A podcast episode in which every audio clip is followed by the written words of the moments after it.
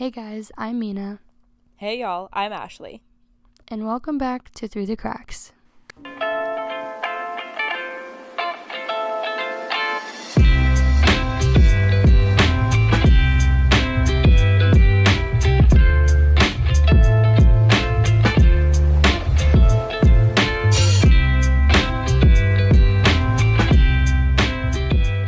We are coming back to you after a little bit of a I guess, emotional roller coaster the last couple of weeks and trying to figure out where we are in both of our heads and time and space and life and so on. And, you know, I think Ashley and I have been talking a lot recently and came to the realization that the podcast has evolved quite a bit over the last couple of years since we started it. And that's not a bad thing. I think that evolution should happen. It's normal, it's natural, and, you know, it evolves into things that maybe it should or shouldn't be at some times, but that's part of the ebbs and flows of life, you know? And, I think we realized that originally when we had started this in the very early episodes, we were very honest. It was almost like just uh, like an audio journal of the two of us kind of just hanging out and having conversations and and talking about life experiences and things so that you guys could kind of listen in and not feel alone in those same struggles that you could realize like oh wow like other people are also going through the same thing or having the same thoughts as me. And i think somewhere along the way we kind of strayed away from that and kind of go went started going down a path of more um, like self-help and advice and research and more therapy based which is totally fine and all but i think that we have started to feel a little disconnected from the subjects in which we're talking and so on because we're not really, you know, being honest with you guys about what exactly is going on in our lives and why we started this in the first place. You know, like, because we're not the only ones dealing with the feelings that we're dealing with right now. And so we kind of want to go back to that. We already said this season that we were going to try to go back to our roots a little bit. So here's us actually doing that. um, so, how about a life update? You go first. Yeah. Uh, before we get into my life update, um, I've been doing a lot of like, if y'all listened into last week's episode, it's cliche for a reason. I've obviously been looking at a lot of quotes and stuff. Um, and one that popped up is actually the quote that Mina used in our very first episode. Um, it's by Brene Brown, and it's One day you will tell your story of how you overcame what you went through, and it will be someone else's survival guide. And we kind of take that philosophy as like it's not just what we overcame, but it's us actively going through it to help create our own survival guide for each other and for y'all, and the reminder that we are not alone. Um, but getting into my life update, um, still in school, you know, I have three more semesters left, including this one. Um, just been having a lot of construction and stuff happening over here. It has been uh, hectic, pretty chaotic. Um, it's really nice, actually. My professor is at a conference in Africa oh. this week. Yeah. Oh, yeah. So I have like a nice little added break too. Next week is my spring break. So I didn't have class today. I don't have class Thursday. It's actually been really great having the time to catch up on stuff like around here without feeling like I have to get everything done in two hours before I leave for class and going back and doing some more of my readings that like I kind of skimmed through to be completely honest with you and doing a deeper dive into those. So it feels good to kind of be reorient be wow, reorienting myself within it. Yeah, I I feel that for sure. I um had like a really weird slam of work happen kind of like January, February and now like the end of February and into like this week. It's been a little bit more chill, but it's about to get super crazy really quickly. And so the last couple of days I've been my room definitely got to like a depression point, like depression pit status. It was it was pretty bad. I'm not gonna lie. Um, I had like not done laundry in probably three weeks because I've been so busy working and also like when I wasn't working I was just so exhausted I just did not want to do anything. So laundry was for sure not gonna happen. So I finally got my shirt together and did my laundry. Still have to put it away. It's all still in the hamper, clean, just needs to be folded. Um, So, yeah, very real life thing. And I know that we've all been there. We've all had those moments where we just maybe put things off, like getting a haircut or cleaning our room or you know picking up all the water bottles and glasses and things and and like doing your laundry that's been around for freaking ever maybe unpacking from a trip you went on 3 weeks ago I get it. It happens to the best of us. You know, everybody thinks that I'm super productive and on it all the time because I'm always on the go. But the thing is, like, my roommates can tell you, I for sure neglect self care quite a bit. And, like, I let my room and, like, just my life. I haven't gone grocery shopping probably. Actually, no. In the entire 2023 year, now three months, I've gone grocery shopping once and I didn't even buy like real food. I think I bought like orange juice and eggs and more confused by the fact that you were able to walk into a grocery store and only buy the things on your list, which were orange juice and eggs. That's what I mean though. Like I've been so not myself this whole year pretty much and like especially the last month or so. I, normally I would not be able to just stick to my list. I'd be like, "Oh, that looks good. That looks good. Oh, I think I want to cook this thing." But like I feel like I've completely lost my motivation for everything. Like work, life existence showering for god's sake? Like seriously i have to like convince myself to get up and take a fucking shower which is like sounds and feels so depressing you know? But like we've been there. Everyone's been there at some point or another and it's real. That's life. So yeah everyone looks at like my instagram and all the things and they're like oh mina's doing all these amazing things and yeah i am traveling and essentially living the dream. But also I'm not always good the way that people think that I am, you know? And I think that it's important to remember that about everyone in our lives. No matter how good they may seem, maybe they're not. You know, check on your friends, check on your family, ask, like, how are you really? People keep asking me that lately, and I don't know if it's because, like, I'm just very obviously not doing great or what if it's an energy thing i don't know but people keep asking they're like oh how are you? I'm like oh i'm good. And they're like okay but how are you really? And i'm like oh uh i'm okay. And they're like okay let's unpack that. And i'm like oh okay. Like the number of trauma dumping and just like therapy sessions I feel like I've had with my friends in the last few days have been unreal. Almost everyone I've encountered, people that don't even know each other, I'm like, oh, hey guys. And they're like, okay, but are you okay? And I'm like, I just said hello. I'll say this. Um, in recent years, you have been a lot more not like open the way that you walk in the room and you're like, guess who's not doing well? But like your energy has been a lot more open to a wider variety of people.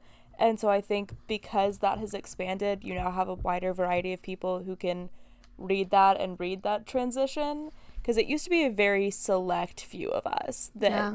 you'd walk in and you'd say hi with just a slightly different tone of voice and we'd be like what's mm, wrong yeah i think i like and i think as you've opened up more more people are able to see and yeah ask. i think i've for sure become um more like I've always been really really good at masking my feelings for sure. Trauma response like childhood thing where I just like refused to or not even necessarily refused to didn't even attempt. I mean didn't know how to process didn't wasn't given the time or didn't have the like luxury of being able to actually sit down and process the things that I was going through emotionally and physically and so on. And so I just kind of like had no choice but to chug on. Like I was like survival.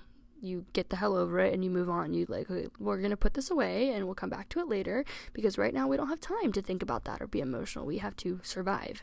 So for sure my whole life has been like that and I think in the last year I have for the first time actually felt very secure and safe in like my life because I've been 100% independent and making every everything about my life now I've like completely made for myself and it was always kind of that way before but now even more so. And I think that now that I have 100% cultivated my own environment, I feel safer in expressing my feelings or like my like brain is no longer in fight or flight and it's like, "Oh my god, remember those emotions from 15 plus years ago that you never actually processed, well, here they are. Welcome. So glad that you could be part of this experience with me. so, yeah, exactly.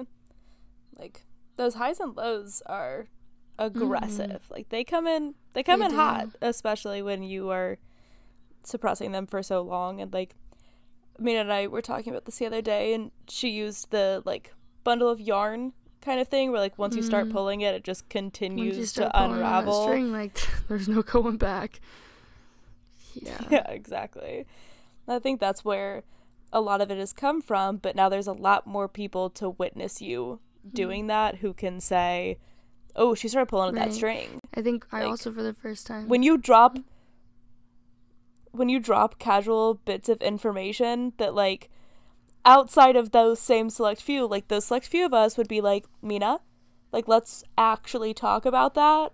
Well, the people outside of that circle would be like, haha, so funny. And now you have a lot more people that are actually in tune with that and going, no, that was a string you just yeah. pulled at. Let's, yeah.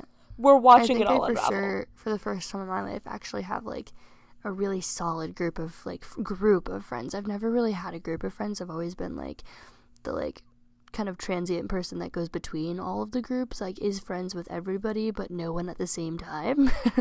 but I think for the first time I actually have like a core group of friends that are truly incredible and all very intuitive and in tune with life and like wise and they just like they just know, you know, like they just get it because they've been there. You know, like they understand they've been through it and so they they can tell pretty quickly when someone else is going through it the same way that I've always had that intuitive like I just know when someone's like going through it or having a hard day or something's going on because I know I've been there, you know, and so it's kind of nice finally for the first time in my life really being around a whole bunch of people who like not only notice those things but care.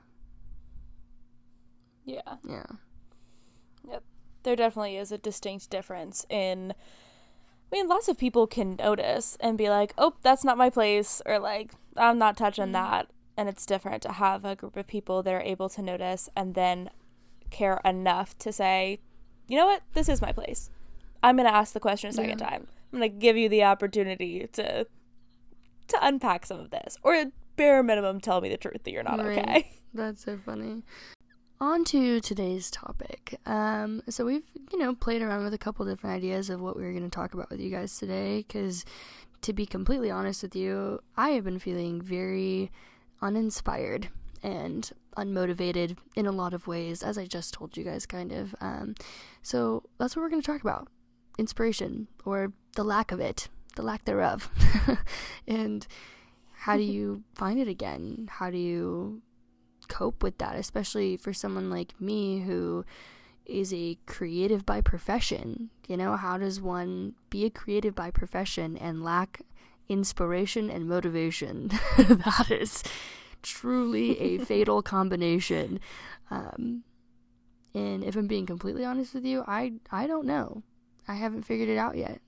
Um, I will let you know when I do, but you know, in the meantime, I guess just explaining that feeling is very it's been difficult, you know. I've been talking to one of my good friends who's an actor um, today and like we were discussing that exact thing, you know, like the when you hit a level of burnout as a creative by profession, you have this very scary looming feeling of fuck, like this is not only my livelihood, but it's also my hobby, it's my passion, it's the thing that I love to do, it's the thing I do in my free time. And now I feel like I hate it. What the hell do you do with that feeling? You know, like that's so scary to like sit and think like, "Oh my god, if and like if I'm not working, I'm not making money. You know, it's not like a nine to five where if you burn out, you can like continue to do like whatever the mundane task is that like somebody else assigns you for the most part. And like, yeah, you hate it, but you can go home and leave work at home. But for us as creatives, you never really get to leave any of it behind. You don't just get to like, okay, close my computer and be done for the weekend. Like it consumes your life in a way that most jobs don't. I don't know. It's it's it's a hard it's a hard feeling to experience. yeah, I mean the closest that I can experience just with like the time frame is for a lot of my friends who like didn't do any college or go to college, like didn't understand that like once you leave class, you no longer have anything to do. Like it doesn't stop. I don't go to class, come home and be like, "Okay, like absolutely done for the day." Like there's so much outside of the time period that you'd be like clocked in that goes into right. it. Homework and readings and discussion posts and all the things. Yeah, and if you're not maintaining that level of motivation or of that inspiration, then it's easy to do what you need to do when you're in the moment. If you are at the wedding or if you were in the class, like, okay, I just need to get through this couple of hours, whatever it is, like just get through that. It's once you get back into your environment and it is now completely in your hands that you have to take over. That's where we rely on motivation and inspiration so much more than we actively consciously think about. Yeah, no for sure. I don't think it's something that you really realize plays such a big role until it's gone, you know? Like there I can very clearly remember times last year where I was absolutely like at a peak in my inspiration and, and I felt so I mean inspired for lack of another word you know and like running across the street at New York Fashion Week taking photos and like doing all these things and the like adrenaline and the rush and like everything was inspiring me to like oh I could take pictures of that. Oh I want to do it like this. Oh I want to you know like all of that stuff. And then there was some point last year I think that when like you walk a very very thin line when you're a creative by profession because there's part of you that's like yeah this is play for me this is fun for me this is my hobby. And then there's part of you that's like okay but this also has to pay my bills. So you know it's it's hard because it's like when you're done when you work these ridiculously long shifts you know like actors know or like photographers wedding photographers you know we have a, a wedding season right? Where like for six to eight months pretty much we are going hardcore. Like i mean 60 to 100 hour weeks just depending on the person and what you choose to take on or really like what you feel like you have to take on. Like that is a lot of fucking hours to work. And it seriously i'm not exaggerating. I really do work like 80 plus hours a week on average. And that is insane if you think about that. That is twice as much as a full time job. It literally consumes me. So then it's like when I'm done and it's like, okay, well, I mean, I guess it's time for me to like relax and do something else. That is my hobby. So it's like, what the hell do I do now? You know? Like, I mean, I guess I could read a book, but like, okay, how many books am I going to read? Like, I mean, as somebody who's a creative, I need to be stimulated, you know? Like I need things to be more exciting than just like sitting in one place and reading a book because 9 times out of a, 9 times out of 10 being a creative also comes with things like ADHD. so, it's like really really hard. I wasn't going to be the one I to mean, say it. you know. Um so it's really hard because it's like, well, I don't want to touch a camera. I don't want to look at a computer. I don't want to do anything that has anything to do with fucking creativity. But also, that is the only way that my brain functions is via creativity. So, like, what do I do? And then you just kind of slip into this, like, w- like, what? Like, depressing kind of existence of, like, well, this kind of sucks. Like, I wish. I don't know. I wish some I have found myself sometimes saying like man i kind of wish i didn't choose to do my hobby for a full-time job. And sometimes i'm so so grateful that i did choose to do my hobby for a full-time job because i mean i can't imagine doing anything else. But there are sometimes when i really really miss just being able to create for the sake of creating because i like it and not just because i have to to make money you know? And like actors feel the same way too. I think there's like a um like the the the feeling of like well I love what I do but also like in my free time like I want like uh, Anna Kendrick did a um Oh, yes. Um so Anna Kendrick did an interview. It's on if you guys have never watched the YouTube talk show. It's uh called Hot Ones. They do interviews where they eat like progressively spicy wings and they ask them questions. It's phenomenal. It's a great interview series. I watch it all the time. But Anna Kendrick did one where she talked about how she was a major film buff before going into acting and how there was a time period to where like she really struggled to watch movies because she talked about how a bad movie is so much worse and like there was a period where even good movies like weren't that great until she had to reconfigure the way that she watched a movie because of her profession. I mean, she's an actress, it's what she does. She's on set all day. She's on set all day, so she had to reevaluate okay, when I'm watching a movie, maybe I don't have that same immersive ability that I once did. So now she looks at it as look how great the lighting is, look how great the sound is. Like it's a much more technical mm-hmm. appreciation. Mm-hmm and she didn't say this it was something that i kind of inferred from the interview though is like she can never go back to that original enjoyment of film though. She had to recreate the way that she enjoys I feel like it. I could agree with that as a creative for sure. The way that I used to enjoy creating whether it was making movies or taking pictures or whatever or painting even you know there was a while when I had an Etsy shop that was doing pretty well. And like after one Christmas rush, I think it was it was so bad. It was like 2020, I think, the Christmas rush that I went through that I literally have not picked up a paintbrush since. That is how much it stressed me out. Like that is how much it burnt me out. I literally have not touched paint in 3 years. like really, it can I feel like burnout is serious no matter what your profession or like the thing you're burnt out from is, but I think that there's a different kind of aggression that comes with creative burnout because it really does feel like the end all be all for us. You know, like it kind of is the end all be all because, again, like with like normal nine to five business kind of burnout, like career burnout, you know, you can close your computer, go home for the weekend, join a kickball team, do something else, you know, be a fucking creative in your free time, you know, but for us, it's not like we're doing math during the day and then going home and like exercising our creative brain. There's I have not met a creative ever that was like, "Oh, I'm going to go home and do math for fun." Like the fuck. so it's like what does one do?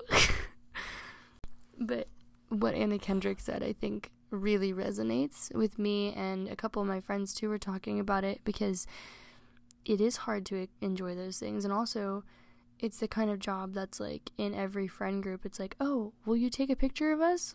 Sure, I'll take the picture of you, whatever. Because everyone's like, oh, you're the photographer, you'll take the best photo. But I'm like, this is my job. I don't want to ever take a photo ever again. Leave me alone. kind of, but not really. Like, depends on the day.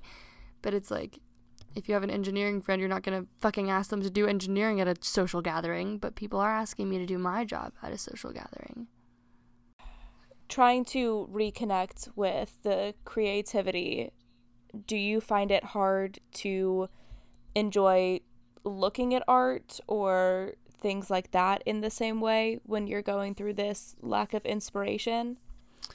Um, yes and no. I think it depends on the day and the kind of art. I think that sometimes it's like it's more so just the the act of creating art that I really get tired of because it does take effort sometimes, you know, like sometimes it just comes freely flowing whatever, but if it's not coming freely and you have to force yourself to create for the sake of making money, that is really frustrating and then that's what kind of leads to the spiral of burnout because you're like forcing yourself to do something rather than allowing the inspiration to come naturally to you. When you're doing creative stuff or work you're not necessarily going to be inspired by everything that you do. You're actually no, you're for sure not going to be inspired by everything you do. Um, and then sometimes like if you push yourself too far, I think that like there are times when I become so apathetic and so like frustrated that I literally just want to like lay on the floor and stare at a blank white ceiling and think about nothing. like yeah, but then there are times that walking through an art gallery or seeing someone else's art really makes me like gives me life again you know? Kind of like reminds me of what is so beautiful about what I do and why I do it. It just really depends.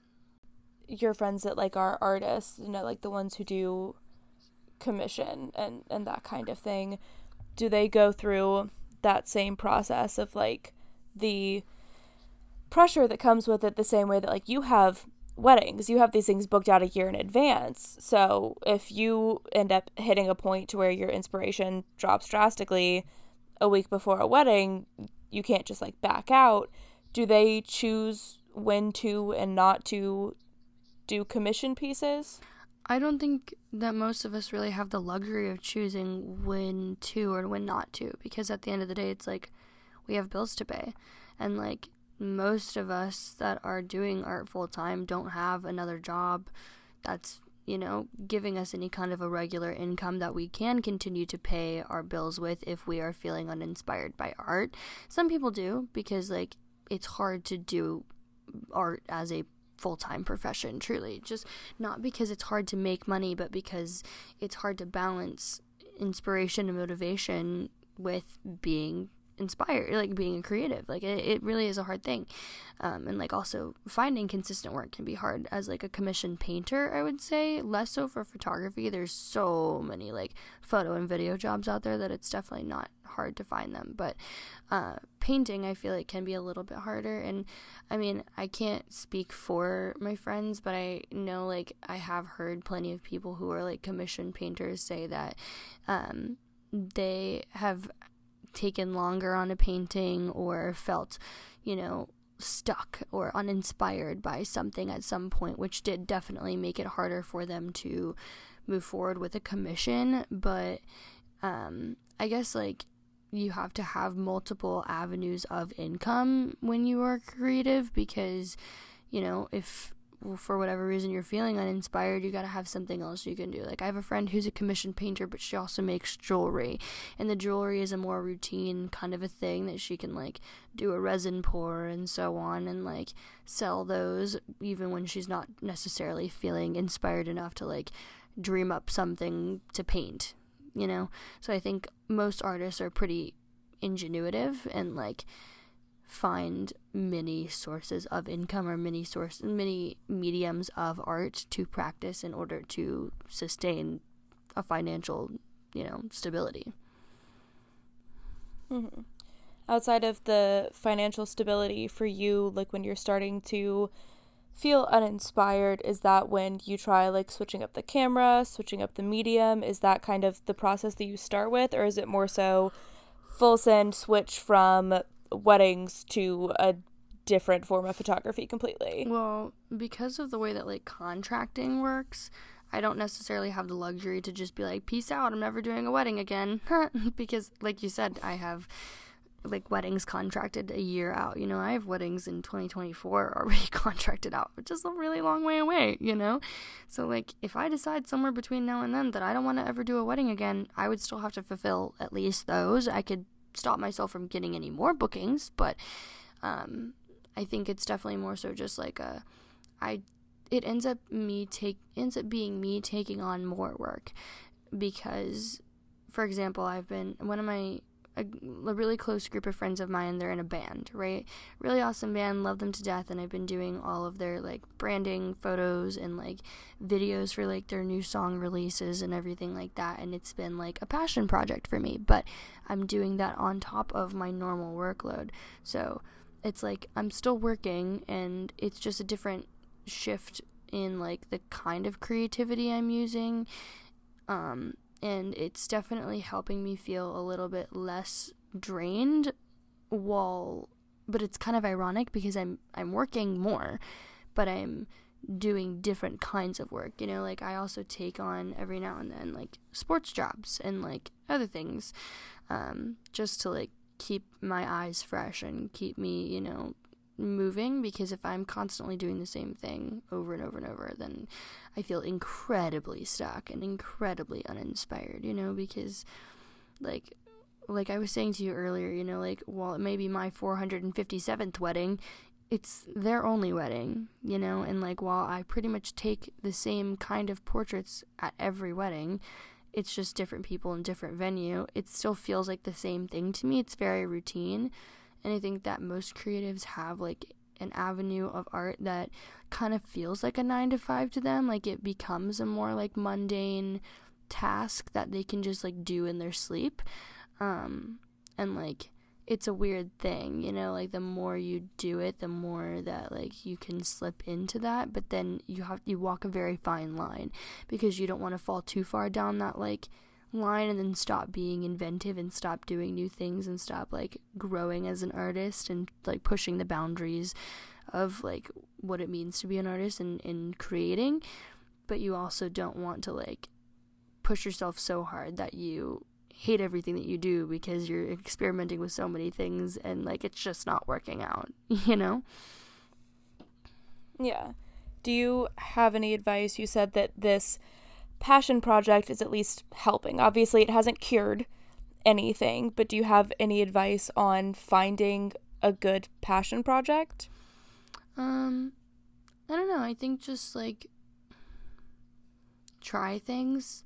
You never know you really or like even being on social media sometimes can be inspiring in a way like seeing how other creatives are creating or seeing how other people like other avenues that people are studying and whatever like you know even if it's not a creative thing like if it's like say you're like in law school and you're starting to feel super burnt out like what other kinds of law are there that you could research or look into or whatever to see if that like sparks something in your brain you know maybe just read about it, research, like ask your friends that are in similar fields, like, oh, like, what have you been reading lately? You know, what have you been looking at? You know, just to like see if there's anything that's like, oh, actually, that's that's kind of interesting. Hmm. You know, and like for a lot of creatives that I know, and like for me, it's like every job that I've gotten outside of my general wedding gig is that uh, is is stuff that I've just kind of like fallen into by chance you know, your sporting events and that kind of stuff, like even though it's outside of your typical wedding, it's still stuff that you're getting paid for. Does that make a difference in how inspired you are by it? Like when you do the things for free, is it more inspiring because you have more creative freedom in it, or is it equal whether you get paid or not? That's actually a really interesting question because um, a friend of mine that writes music for like labels, right? Music labels was telling me the other day that a friend of theirs was like making beats for the label and so on and like they used to make the beats for free and then they started charging because they're like hey actually like my beats are really good and like I feel like I deserve to be paid for the work that I'm putting into this which they do. And when they started charging they weren't charging that much but they started charging and people started like complaining and and uh, being super picky about things and whatever which then became like a whole hassle for them, which became a whole headache and everything. I think when people are paying me to make them art, it's funny because even though they are typically not an artist, they have a lot of opinions about how the art should be made. And it's like, okay, I understand, but also I'm not telling you how to sell insurance. So don't tell me how to make art. Thanks. This is my profession, you know? Um, but when you're doing things for pre- for free, nine times out of ten, people are so like gracious and like, "Oh, thank you so much for the favor," and so you have a lot of creative freedom. And like I, very specifically, there are some things that I refuse to accept payment for because I'm like, I want this to keep being fun. I want this to keep being something that I enjoy, not something that feels like work. Because while I'm technically doing what I do for a living it doesn't feel like work because I'm not being paid for it. So, yeah, there are some things that like I won't do for free just because of how much work and how grueling it can be on on me, but there are some things that I literally will not accept payment for because I'm like no, I I need this to be a fun thing for me. yeah. I I saw something on TikTok recently. Here we go. Here's our TikTok reference for the course. episode um, it was a makeup artist who was talking about this like horrible experience she had with a client. Um, but she was talking about how she very openly has a specific style. It is what she shows on her Instagram. It's how she advertises that this is the style of makeup that she does. And the person who hired her was like, "Yeah, I love your style." She did the style, and they immediately complained because like she used blush and they wanted no blush. And she was like, "Babe, you picked the wrong person." Like, have you had those kinds of experiences where people have complained and you're like, why did you hire me then? Hell yeah, of course. I mean, less so now, but for sure when I was first starting out, people would like, people would like hire me and I'm I've experienced less of this, but I have a lot of friends that have experienced a lot of this where like people would hire me and then they'd get the photos back and they'd be like, "Oh, well, I just I really thought that they were going to be brighter." And I'm like, well, uh, as you can see from my website, my Instagram, and every single gallery that I shared with you, I am not a light, bright, and airy photographer, and I definitely advertise advertise myself as a more like dynamic and like moody journalistic vibe. Um, definitely warm, moody tones. Always have been, always will be. Well, not always will be. Who knows how I'll, I'll evolve, but always have been. Um, if you wanted a light, bright, and airy photographer, you should have hired a light, bright, and airy photographer. And so, whenever I do my intake um, meetings with clients now, whenever I get an inquiry, I do an intake meeting and basically explain like the styles of photography. And I'm always like, look, if I am not the style that you want, that is fine. Just tell me that and we can move on. I want you to pick someone that fully fits you and your vibe and what you're looking for and your energy. I don't want you, like, I'm not going to try to fit myself into a mold that you have in your head just because you think that I fit your budget or whatever the situation is like it's a friend referral whatever whatever it is my feelings won't be hurt I want you to pick someone who fully fits you and it should go that way when you're hiring any professional really whether it's a lawyer or an artist or you know someone writing your music or what whatever whatever a therapist even like you want to pick somebody whose approach is you know somewhat in line if not fully in line with what you have in in your mind you know rather than trying to just pick any random person and make them fit into your mold. And that goes for anything in life really not just like hiring a professional. That's also like your friends. And like dating, you know? Yeah. Have you found that by being able to stick with this specific style that you've curated over the years has helped your inspiration last longer? Or does it feel like because you don't switch styles, it goes away sooner? Honestly, I don't know. I don't think I have an answer to that question. um, yeah, I don't I don't know. I don't I think that staying with one kind of style for sure helps you cultivate and master it, you know, to be like the best at that.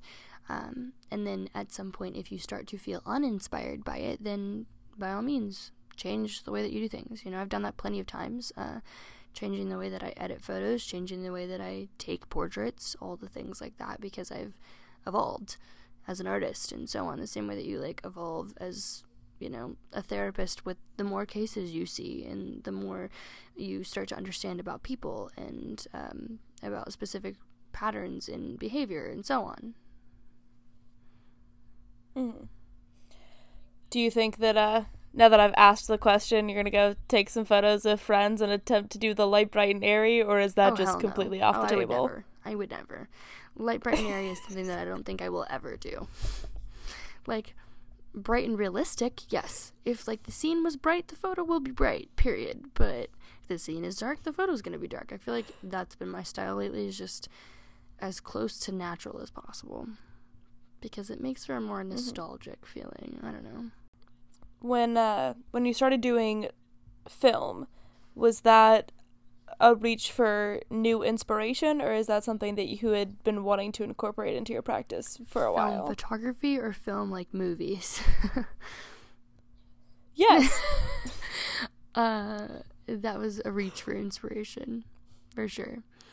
Um, film photography is something for me that keeps me inspired for sure because getting photos back from like the developer is like Christmas morning every single time. It's never been like no matter how apathetic I am with everything else in life, that's probably one of the only things that still gets me excited when I get like an email from my developer and it's like, "Oh, my photos are in. I can't wait to look at them." Ah! Like that is always an exciting feeling no matter what. Um and for sure a sure way to cheer me up no matter what. uh, for film movies though, it was definitely also an inspiration reach. I think that was actually one of my first like serious dives into the creative career thing. I think that like working in film gave me the confidence and the like reassuredness that I can and should do this, like pursue a creative career. Um, so I always ask people, um, what was your moment when you you just knew like this is the thing that I want to do for the rest of my life, period, or at least for the time being. like I feel like most people have a moment, you know, no matter what your profession is, whether it's a creative career or not. I think I know I've for sure had a moment or a few even, and everyone I've talked to has also had a moment or a few. What was what was your moment? My mm-hmm. moment um, I was in high school, and one of our friend's moms, uh, I was talking to her daughter about something that she was going through and really stressed about, and her mom overheard, and she walks up to me, and she goes, "You would be an amazing life coach, like." I truly think that you could inspire so many people with the way that you talk and connect to them and this was right after I had first like looked into psychology and been like that's not a career. Yes it is. like it is. This was 15 year old me, 14 year old me talking, right? Cut her some slack. But that was that was my moment to where I was like, wow, like I mean, I'm I'm just talking to my friend like I'm just doing something that comes naturally to me, listening to her and not even offering advice, just like trying to to be there to let her figure it out on her own and to have somebody just kind of peer from the outside and say this is what you should do with your life really like affirmed within me like yeah this is something I'd been looking into and just wasn't sure I could do. I love that. Somehow I have never heard that story. I feel like I've heard a lot of stories about your inspiration, but that I've never heard yeah, that was um that was my moment. Mm. You know, I've talked a lot about what led up to that and you know, everything with my family and like being the therapist friend or just like the person who's always listening in the corner had always been like just a part of my personality, part of the the way that I defined myself, you know, or at least viewed mm-hmm. myself.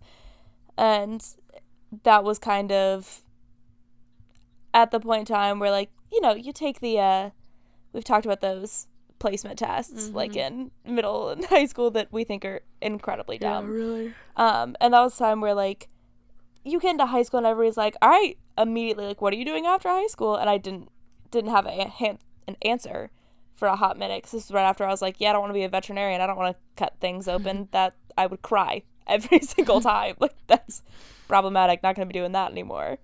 Yeah. That's pretty funny. Yeah, see, that's what I mean. Everyone has a moment. I think everyone listening too can just sit and contemplate, you know, whatever. What's the first thing that comes to mind when when you think of your moment?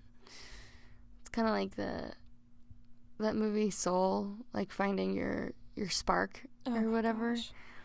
It's like that, you know. That it's like the thing that sets your soul on fire, the thing that gives you motivation to live to want to wake up in the morning.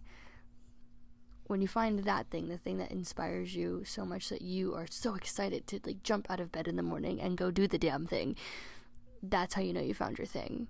And I think the hard thing about losing my inspiration in the creativity world every now and then is like it is the thing that motivates me to get out of bed. It is the thing that motivates me to work 80 to 100 hour weeks. I mean, obviously, I have to fucking like what I do to be doing that, you know? I think for me, my moment was um, I was in college. I was studying psychology. I had just like switched from a business major and I was working in the athletic department taking photos, but I never really took it seriously, I feel like. Um, and like there was a, few things that led up to it, but there was this one specific day I had just happened to get a job as a production assistant on a um, film set for like a, a pretty big name commercial. And I was like, okay, yeah, this is kind of cool, whatever, you know, like rose colored glasses for sure. Uh, it was a 15 hour long set day. I got there at six o'clock in the morning. It was a two it was two hour drive to the thing. So I'm gonna I'm gonna pause you for just a minute. For anybody that doesn't know Mina intimately, personally, by now, she doesn't do no, mornings. No, I do not ever. I quite literally would pull her out of bed in high school. Literally. So for this story, I need you to understand how much of a feat this was. right. For me to arrive at a set at six o'clock in the morning. Well, really earlier than that, five thirty, because you have to be early. Uh, and it was a two-hour drive. Yeah, I was up at like two thirty in the fucking morning. That is like that is ungodly. That is like really actually insane. um, And she had actually gone to bed at like 9 p.m., which was also insane. also insane. So I had never worked on a set before, but I was really excited to try it. You know, I was like, oh, this is really cool, you know, like movies or whatever. So I go and I'm doing grunt work, you know, it's my first PA job ever. I'm like picking up lunch for the crew, picking up coffee for the crew, like moving props around and moving lights around and like heavy carrying things and whatever. It was like very mundane shit, you know, like it was nothing creative, nothing interesting. And somehow I left that 15 hour long day, and on my two hour drive home, I was sitting in traffic and thinking, I want to do this for the rest of my life. I want to be in that environment doing this thing for the rest of my life. And it's not that it was a glamorous thing or a glamorous day. I mean, um, you know, like the experience was really cool, and like I was working with a celebrity and the whole, you know, whatever. And like being 18, that's cool as hell. But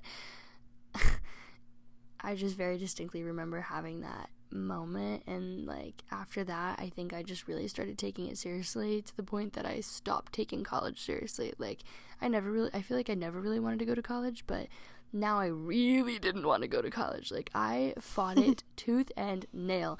I literally would have like panic attacks going into school because I knew that that's not where I wanted to be nor where I needed to be and then eventually I had like my boss at life, like at, in the athletics department, was saying to me one day when I was talking about how I was like feeling uninspired and feeling like I wasn't where I needed to be. He was like, Mina, why don't you just do photography? Like, you love it, you're good at it, like, it makes sense. Just do that. And I was like, well, I don't think I can. And he was like, well, why not? He was the first person I think that really just said that to me. Like, well, why not? Every single other person I talked to about it gave me a million reasons why it wouldn't work. And he was the first one that challenged, well, why wouldn't it? You know? Think about it like that. And so then I started like working more full time. I was working three jobs and doing college full time at this time. And it was brutal. But at some point, you know, I got sick, whatever. I had to like take the semester off of school. And then it just clicked for me. I was like, holy shit, what am I doing? He was right. I just need to do this because clearly this is the thing like I want to get out of bed in the morning like in the morning which is really saying something for me to do this. So it's hard because I know that that is my thing. It is like, you know, a big part of my spark in life. So like that's why it's such a scary feeling for me I think when it's not like I don't know, I've I've heard some friends explain picking a major, picking a career just like opening a catalog and being like, yeah, that one's not too bad. I'm good at this. Why not? But not really feeling inspired by it. And it's not that way for me. You know, like I have it's always been like a passion. Like my my job is my passion, truly.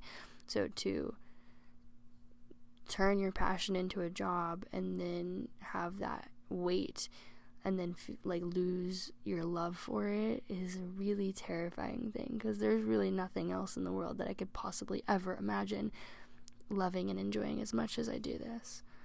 So that's why it's like such like a like a existential scary kind of feeling to me and I will let you guys know when I figure out how to get over this hump, but that's where I'm at currently. Yeah. I mean, I know we talked about week, two ago, about like the ways that we define ourselves and you have to myself and to a lot of other people defined yourself as a creative. Do you think that the inspiration and the the loss of self that you're feeling kind of go hand in hand as if one can be worked on, the other would follow? Maybe. Because I think that a lot of who I am is a creative and I think that it's different from like you know, I don't I don't know. I can't tell. You tell me is it a bad thing that I like a lot of my personality is also my job. The same way that it's like when people are like in the military and it becomes their personality too. You're like, really, really, it's your job, not your personality. Get a personality. is it the same thing? Um, I mean, for me, for me personally, you know, I've talked about it several times. I believe there's a difference in your career and your vocation. You can have a career in anything, but it's your vocation if it is truly that thing that inspires you, that in your case, you know, sets your soul on fire. As somebody whose soul is on fire every day with anxiety, my experience is less something that set your soul on fire and something that sets your soul at peace. Um, so there's, you know, the two different viewpoints there, but that's where I feel like if it is if it is your career and you're making your personality, I feel like there's a force mm. there you are forcing yourself to make the career part of your personality. I believe that when you are following your vocation, you are taking a part of yourself and combining it with the thing that is paying you, basically. And I don't think there's a way to to separate them. So I wouldn't say that it's a bad thing that they are connected, but the same way that everything in moderation well, then, to answer your question, yes, I think that my loss of self has a direct correlation with my loss of inspiration and my loss of creativity. Because as a creative by profession, by vocation, if you will, um, I mean, yeah, I a lot of who I am as a person, the, just the way that I see life, you know? Like, have you, I feel like I've referenced this TikTok before, but the TikTok where the girl talks about like, have you ever really looked at your dog? Like, I mean, like really looked at your dog. Like, not stare at them, but looked at them, like analyzed every last detail and fine hair and like the glare in their eyes and the way that like the like the way that their corneas like are shaped and every last detail wrong person to ask. I've asked people who are not like creative by profession or really creative in general that question, and they're like, well, no. I mean, like, yeah, I've looked at my cat, and I'm like, yeah, but have you really looked at your cat? And they're like, I guess not, no. like, I asked my roommate that once, and she was like, what the fuck, Mina? No. And I'm like, dude, I've looked at your dog like that. it's like, there's just a different way that we see and experience life, you know?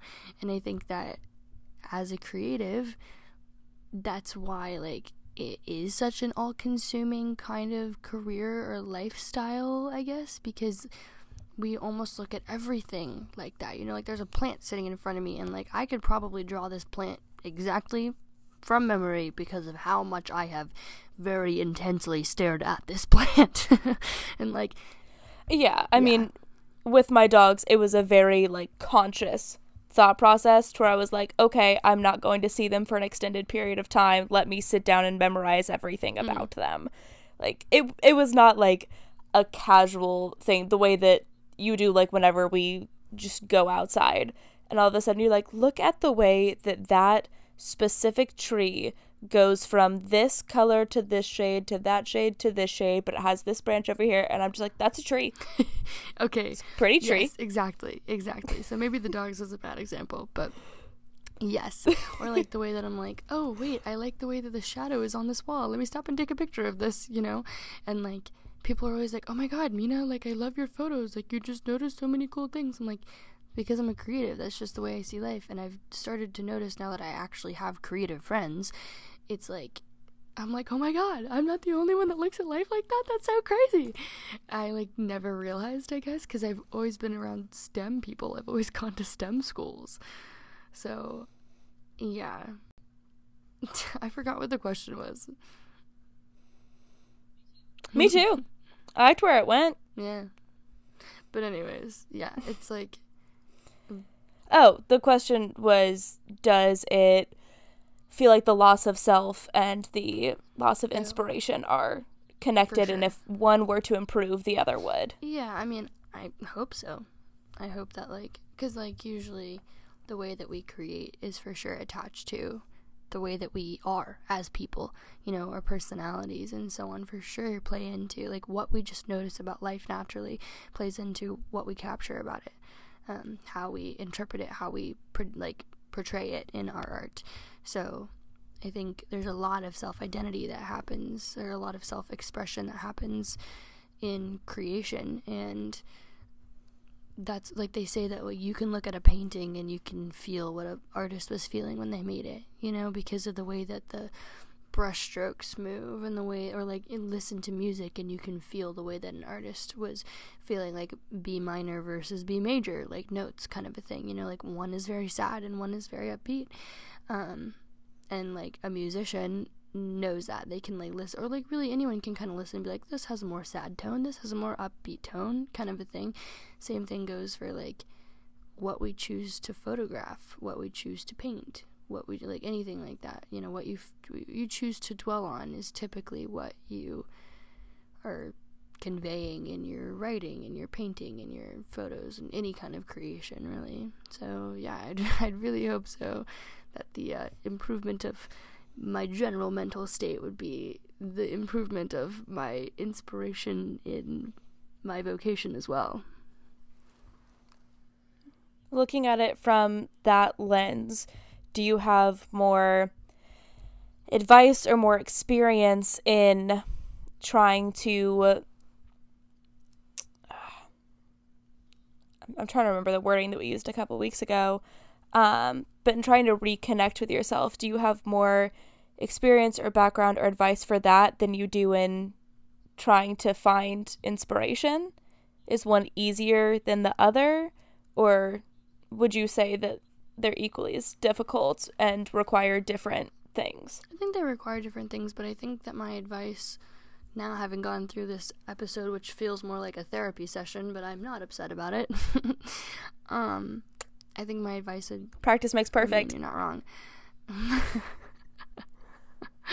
my advice would be to just ride the wave yeah, and just ride the wave and like go through the ebbs and flows, you know? Like if you're at a point of feeling uninspired, just allow yourself to be uninspired for a minute. You don't have to always be doing something. You don't always have to be inspired because I think it works the same way as when you know in in life in general like when you're in your lows you're more grateful for your highs usually or like yeah the lows make you more grateful for the highs. And i think it's the same thing with inspiration and lack thereof you know like when you are feeling uninspired i think it makes at least for me more grateful for all the moments where i have been super inspired. And it makes me want to strive for that. It makes me want to get back there. And i think that it's just more of a game with yourself of like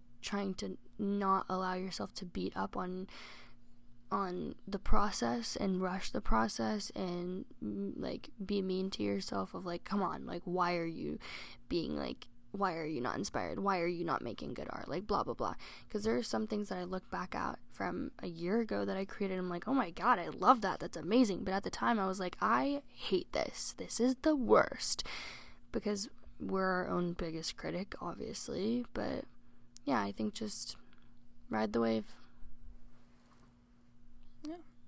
if I can give one piece of advice, you know, the most that I connect to this is in that feeling of apathy, um, which I experience quite frequently, to be honest. And the best piece piece of advice that I can give is to the best of your ability, start your journaling now because as you start to come out of it and you start to notice the things that inspire you or make you start to feel like yourself again, it's a nice place to start for the next time that this happens because burnout's a thing that happens to mm-hmm. everybody. And it does not mean that these things that are helping are going to become a miracle for the next time, but it becomes a good place to start. And for me, journaling is like the hardest part because trying to put not feeling anything into words I was is so I was just hard. gonna say that. I was just gonna say like I'm a big fan of journaling, but I know something that I for sure struggled with, especially recently, is like, what the hell am I supposed to write when I feel literally nothing? You know what I hmm. write? Nothing. Emotions, zero out of ten. Just two two or three words. Like the bare minimum that I can put down on a page, that's what I'm doing, just to have done it. And then you start to notice when you write two sentences. And then a third sentence. Then a fourth sentence. And the first time that you hit some kind of peak, whether that's a high or a low, and like you accidentally write like a paragraph, you're like, hold up, that's an emotion. Hi there, buddy. Good to see you again.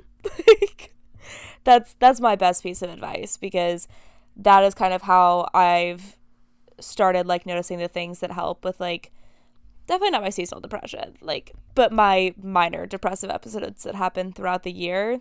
That's when I start to be able to go, okay, hi, like we're we're getting close to that. That's a low. Like we can do X, Y, Z, and it's like go to my favorite restaurant. Like real, real little things that just give me some feeling of emotion. It's not a huge peak of joy, but it's a little happy, a little smiley face.